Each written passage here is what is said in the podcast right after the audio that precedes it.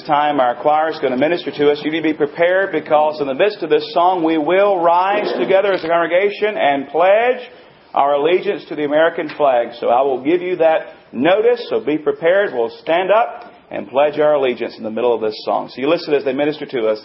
In God we trust.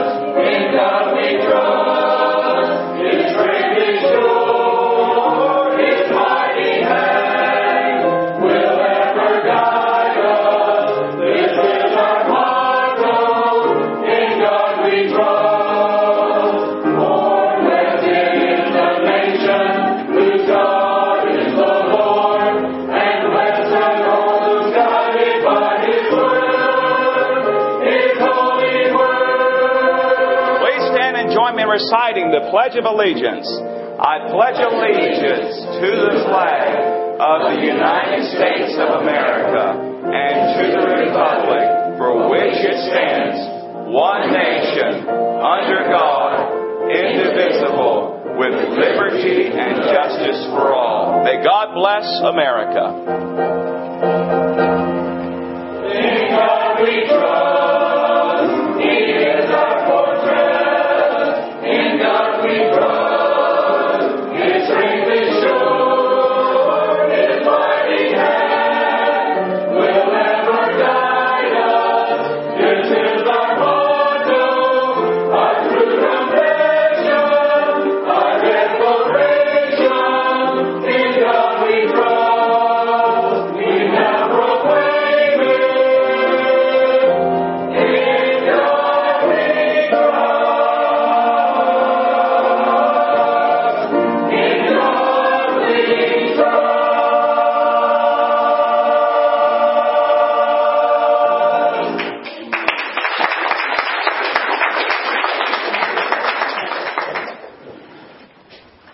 September 11th, 2001, a day that changed America forever.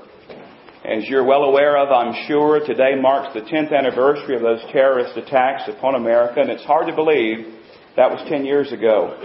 Uh, you probably remember where you were and what you were doing when you received the news that planes had struck the towers in the World Trade Center.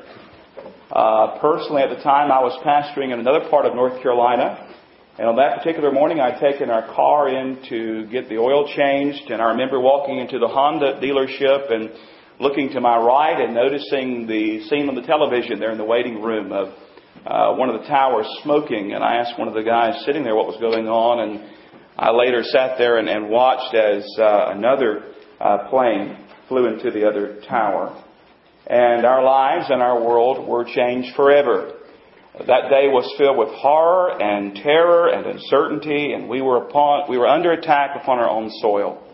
And for the first time in a long time, we were reminded that we're not as secure as we once thought.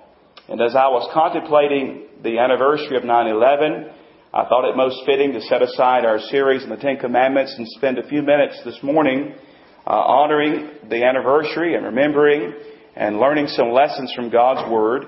And as I was preparing, I ran across a prayer that Max Lucado wrote for America Prays. And that was a, a, a national prayer vigil that was held just a couple of days later on the 14th of September. This is the prayer that Max Lucado wrote for that event. He said, Dear Lord, we're still hoping we'll wake up. We're still hoping we'll open a sleepy eye and think, what a horrible dream. But we won't, will we, Father? What we saw was not a dream. Planes did gouge towers. Flames did consume our fortress. People did perish. It was no dream, and dear Father, we are sad. There is a ballet dancer who will no longer dance, and a doctor who will no longer heal. A church has lost its priest, a classroom is minus a teacher. Cora ran a food pantry. Paige was a counselor. counselor. And Dana, dearest father, Dana was only three years old, who held her in those final moments. We are sad, Father, for as the innocent are buried, our innocence is buried as well. We thought we were safe. Perhaps we should have known better, but we didn't. So we come to you and we don't ask for your help, we beg you for it. We don't request it, we implore it. You know what you can do. We've read the accounts, we've, we've pondered the stories, and now we plead, do it again, Lord, do it again. Remember Joseph? You rescued him from the pit. You can do the same for us. Do it again, Lord. Remember the Hebrews in Egypt? You protected their children from the angel of death. We have children too, Lord. Do it again. And Sarah, remember her prayers? You heard them. Joshua, remember his fears? You inspired him. The woman at the tomb, you resurrected their hope. The doubts of Thomas, you took them away. Do it again, Lord. Do it again. You changed Daniel from a captive into a king's counselor. You took Peter the fisherman and made him Peter an apostle. Because of you, David went from leading sheep to leading armies. Do it again, Lord, for we need counselors today, Lord. We need apostles. We need leaders. Do it again, dear Lord. Most of all, do again what you did at Calvary. Uh, what we saw here on that Tuesday, you saw there on that Friday. Innocence slaughtered, goodness murdered, mothers weeping, evil dancing, just as the ash fell on our children, the darkness fell on your son. Just as our towers were shattered, the very tower of eternity was pierced. By dusk, heaven's sweetest song was silent, buried behind a rock. But you did not waver, O Lord. You, you did not waver. After three days in a dark hole, you rolled the rock and rumbled the earth and turned the darkest Friday into the brightest Sunday. Do it again, Lord. Grant us a September Easter. We thank you, dear Father, for these hours of unity. Disaster has done what discussion could not. Doctrinal fences have fallen. Republicans are standing with Democrats. Skin colors have been covered by the ash of burning buildings. We thank you for these hours of unity. We thank you for these hours of prayer. The enemy sought to bring us to our knees and succeeded. He had no idea, however, that we would kneel before you, and he has no idea what you can do. Let your mercy be upon our president, vice president, and their families. Grant to those who lead us wisdom beyond their years and experience. Have mercy upon the souls who have departed and the wounded who remain. Give us grace that we might forgive and faith that we might believe. And look kindly upon your church.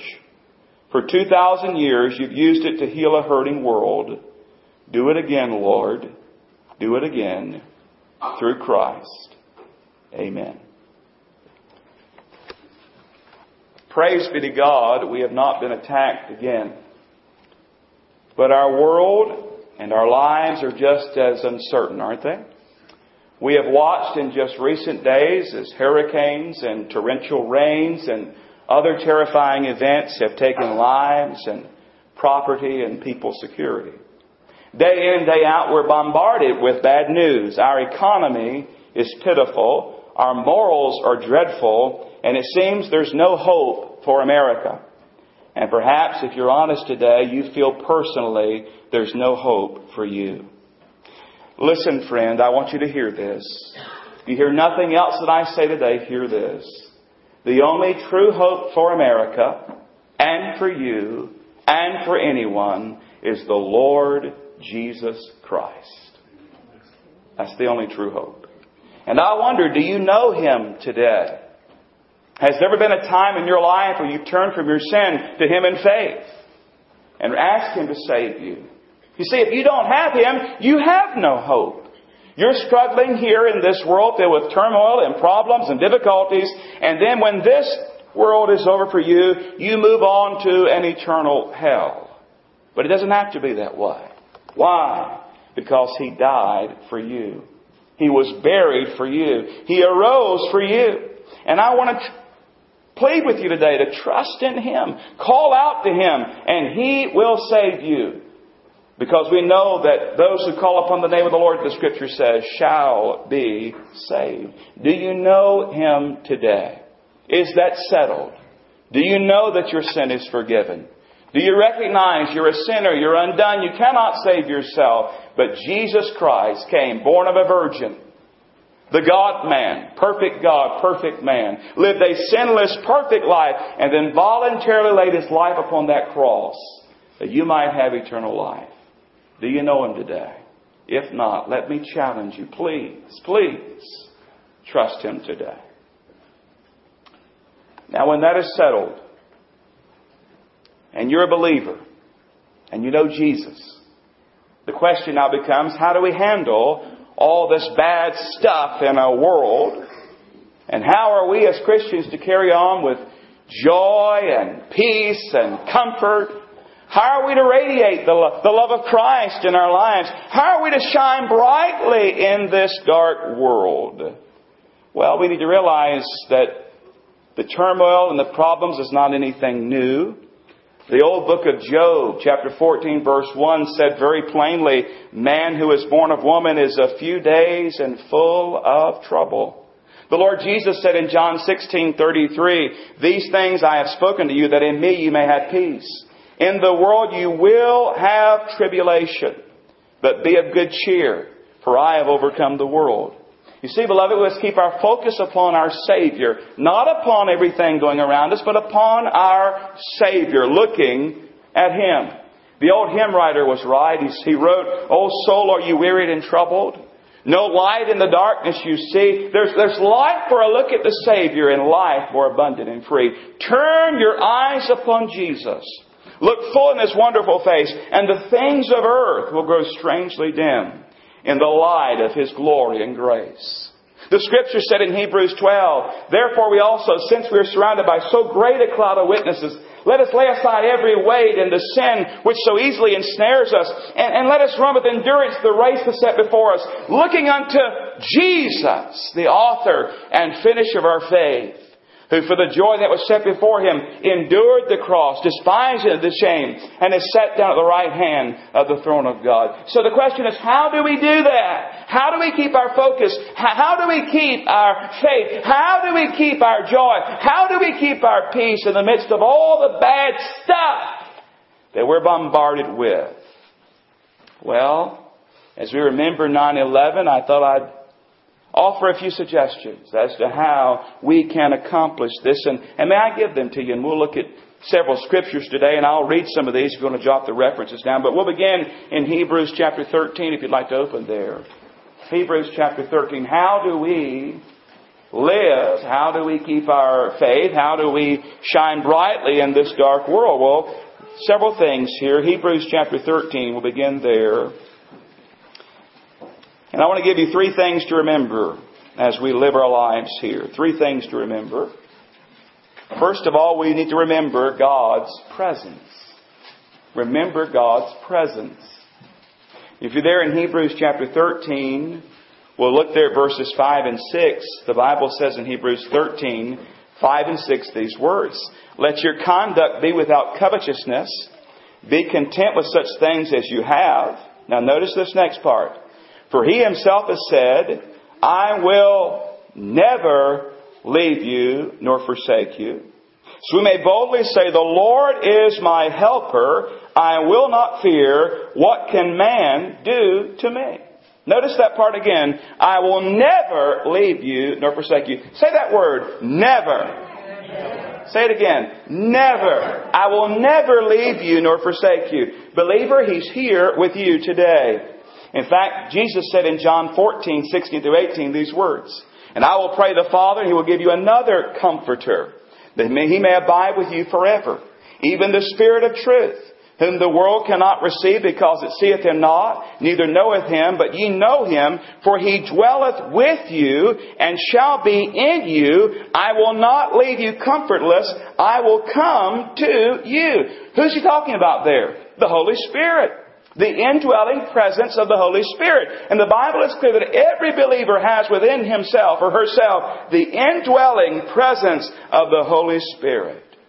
Isaiah 42, uh, 43 2 rather. Isaiah 43 2 is a precious verse. Listen. When thou passest through the waters, I will be with thee. And through the rivers they shall not overflow thee. When thou walkest through the fire, thou shalt not be burned, neither shall the flame kindle upon thee. Listen, remember, even in your darkest hour, even in the darkest days, He is with you. Remember God's presence. Because oftentimes, when those dark days come, the very first thing we wrestle with is this question Where is God? Where is God in all of this? Listen, believer, He's right there with you. Remember God's presence.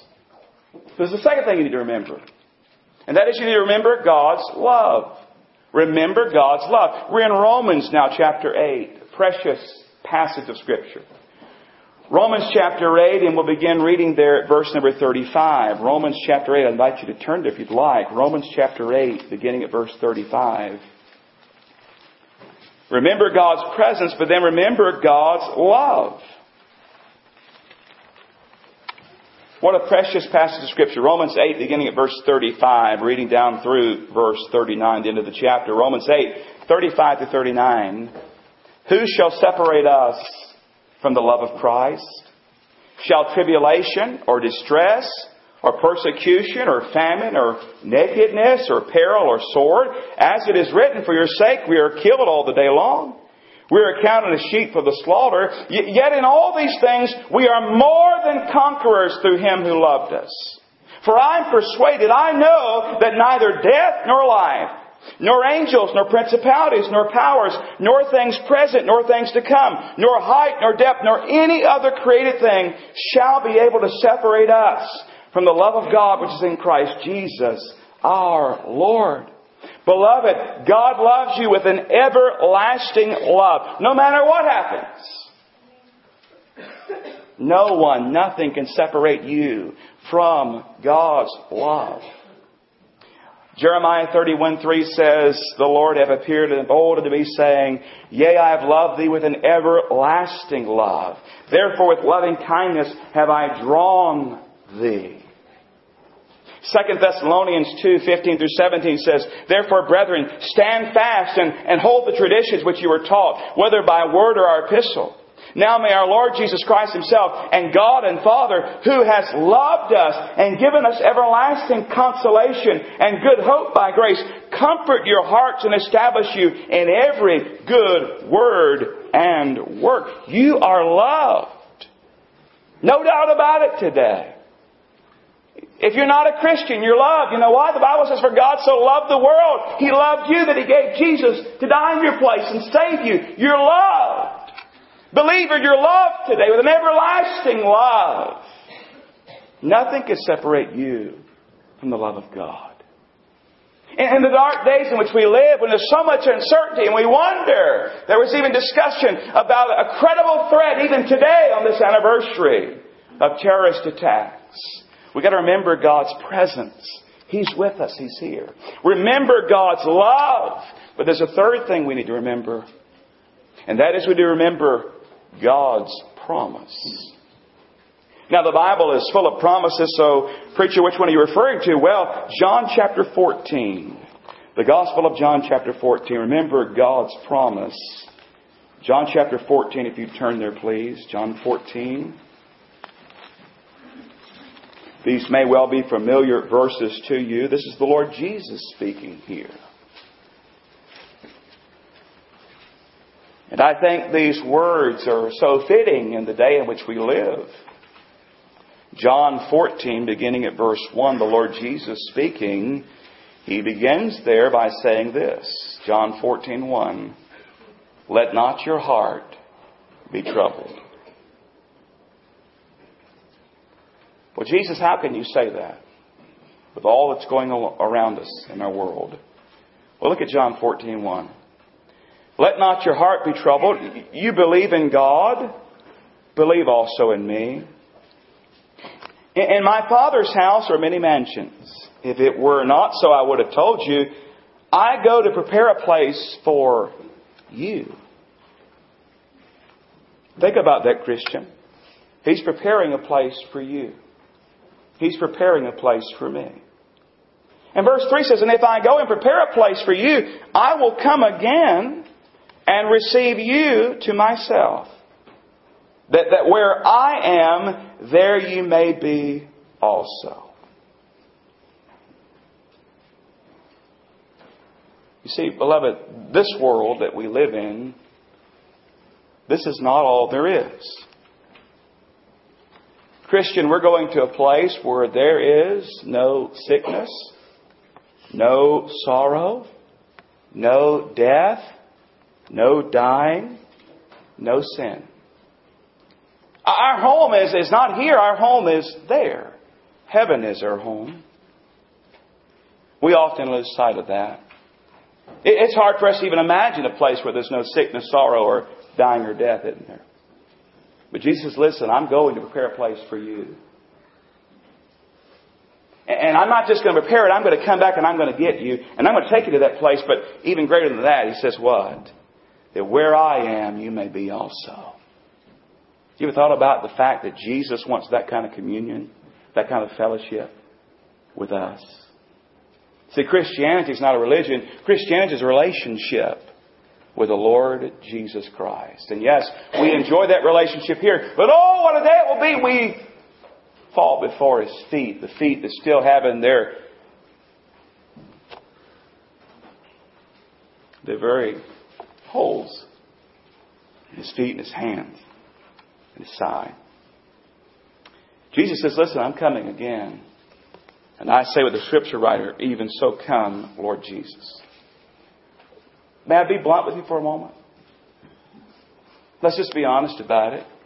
If we boil it down to the very worst thing that could happen to us, we'd probably say what? We get killed. Somebody might take our life. But let's, let's be real honest about it. If the worst thing that could happen is that we get killed and we're a Christian, that just means we go to heaven, right? But the Bible says in 2 Corinthians 5 8, we are confident, I say, and willing rather to be absent from the body and to be present with the Lord. At the moment that our life stops here as a believer, our life begins there in heaven. And so the idea is, if we live here, we win. We enjoy God's gracious presence and provision and, and promises and, and, and His love. If we live here, we win. If we die, we win. We, we go home to heaven. We see Him face to face. We, we shall be like Him, but we shall see Him as He is, and, and we're there with Him for all eternity. And so if we live, we win. If we die, we win. Paul, Paul knew about that. He wrote in Philippians 1, 20 through 24 these words. Philippians 1, 20 through 24. According to my earnest expectation and hope that, that in nothing I shall be ashamed, but with all boldness as always, so now also Christ will be magnified in my body, whether by life or by death. For to me to live is Christ, and to die is gain. But if I live on in the flesh, this will mean fruit for my labor. Yet what I shall choose, I cannot tell. I'm hard pressed between the two. My grandfather used to say he was between a, a crust and a hard pan, a tight spot. Paul said, I don't know what, what to choose if it were up to me. I mean, to stay here and, and serve and, and add, you know, fruit to my account or, or to go home to be with Jesus. Either way I win. He says, I have a desire to depart, be with Christ, which is, which is far better. Nevertheless, to remain in the flesh is more needful for you. Either way, Paul won. And Christian, either way we win. E- either way. Nothing shall separate us from the love of God. We have God's presence, God's love, God's promise. We win. We win. And so I don't know what the future holds, but I know who holds the future. And I don't know what's coming for our nation. And I don't know what's coming for me personally. I don't know what's coming for you. But I know who holds us in his hand. Do you know him today? Do you know him? Do you have that sure hope? Do you? If not, why not come today and settle that? But you know, I thought we've got some practical people among us. And I know there are those who say, well, preacher, what are some practical ways that we can remember 9-11? Well, I'm going to give you three of those and we'll close. Three practical ways to remember 9-11. I found some of these suggestions uh, in an article in the Southern Baptist Texan, and these uh, things I'll share here, most of them, but three things you can do today and, in the days to come. First of all, you can pray. You say, well, I thought you were going to be something earth shattering and, and powerful, and I did. Said you can pray. You can pray today for the families who lost loved ones. The estimates place the loss at 2,753 who died on 9 11.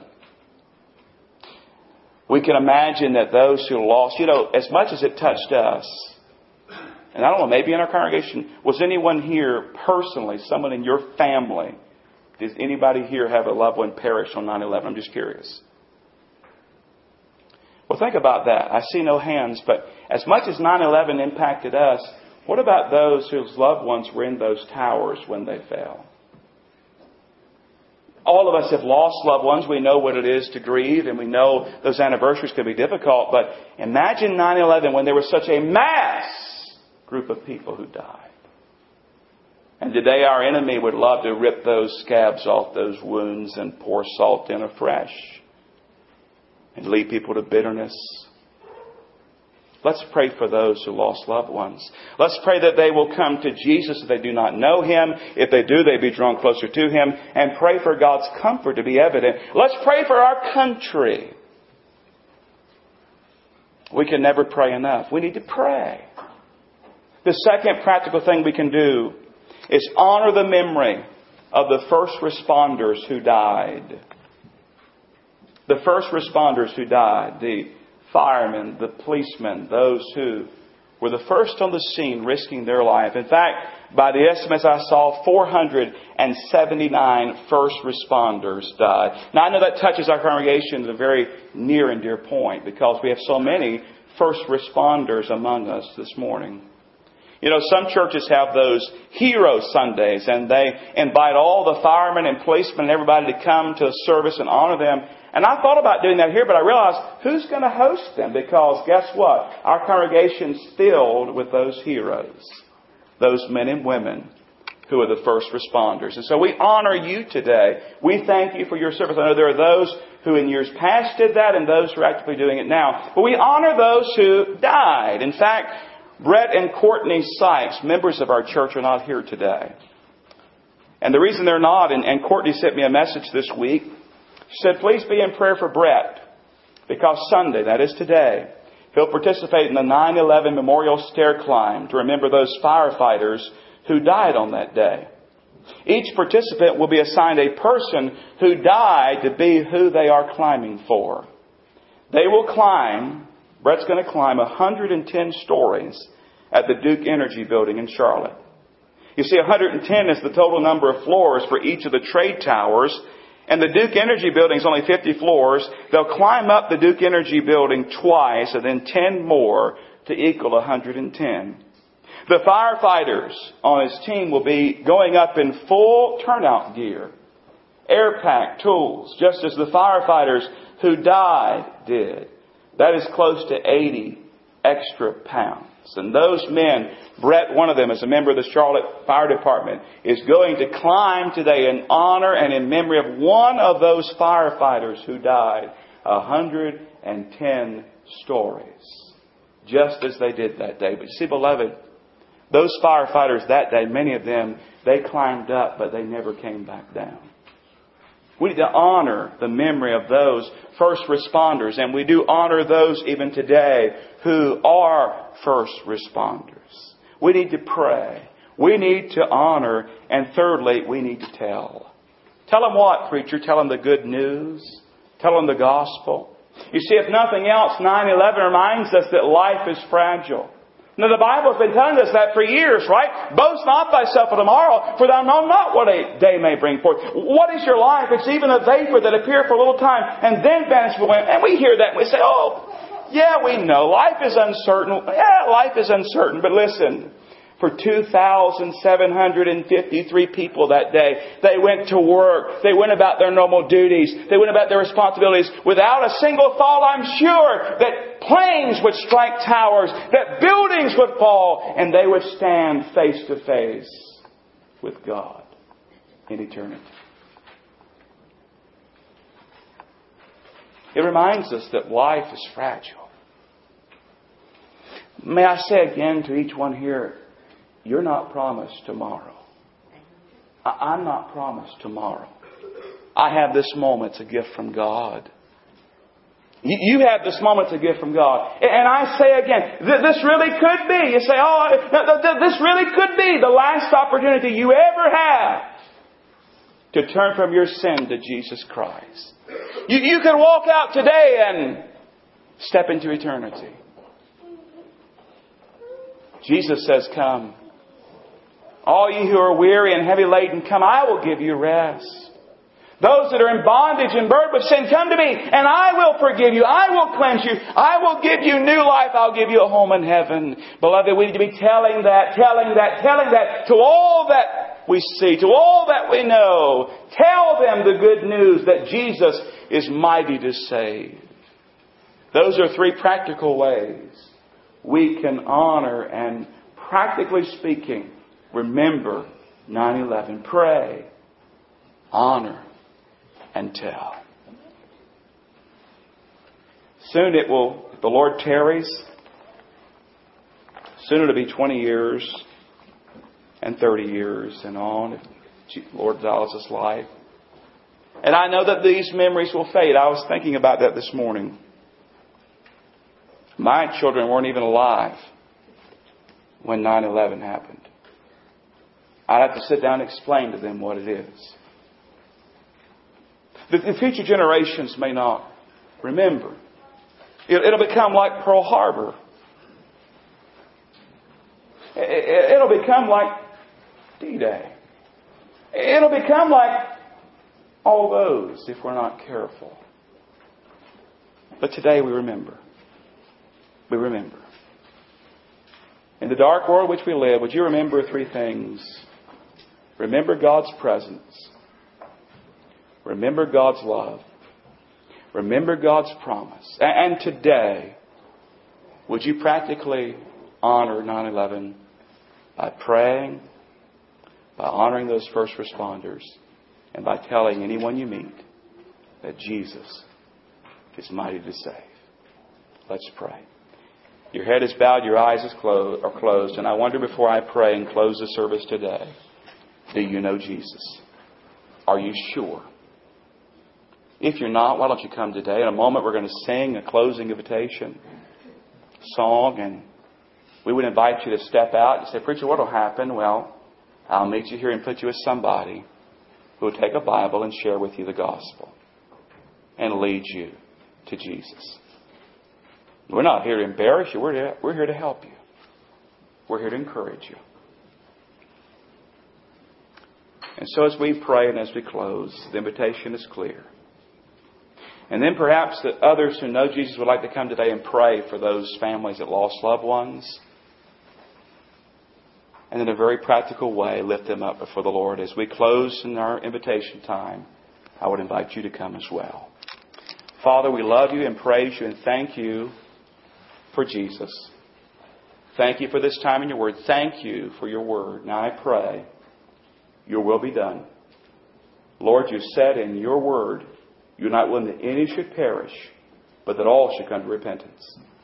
I pray, God, today those who do not know Jesus would come in repentance and faith. And Lord, I pray that you would have your will and way in this invitation. And we ask this in Jesus' name. Amen. Our closing hymn this morning is 310.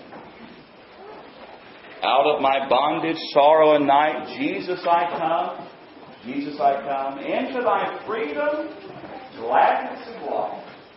Jesus I come. Would you come today as we sing? Be you be saved? Would you pray? You come. Through this invitation time. The altar's open. We're waiting for you.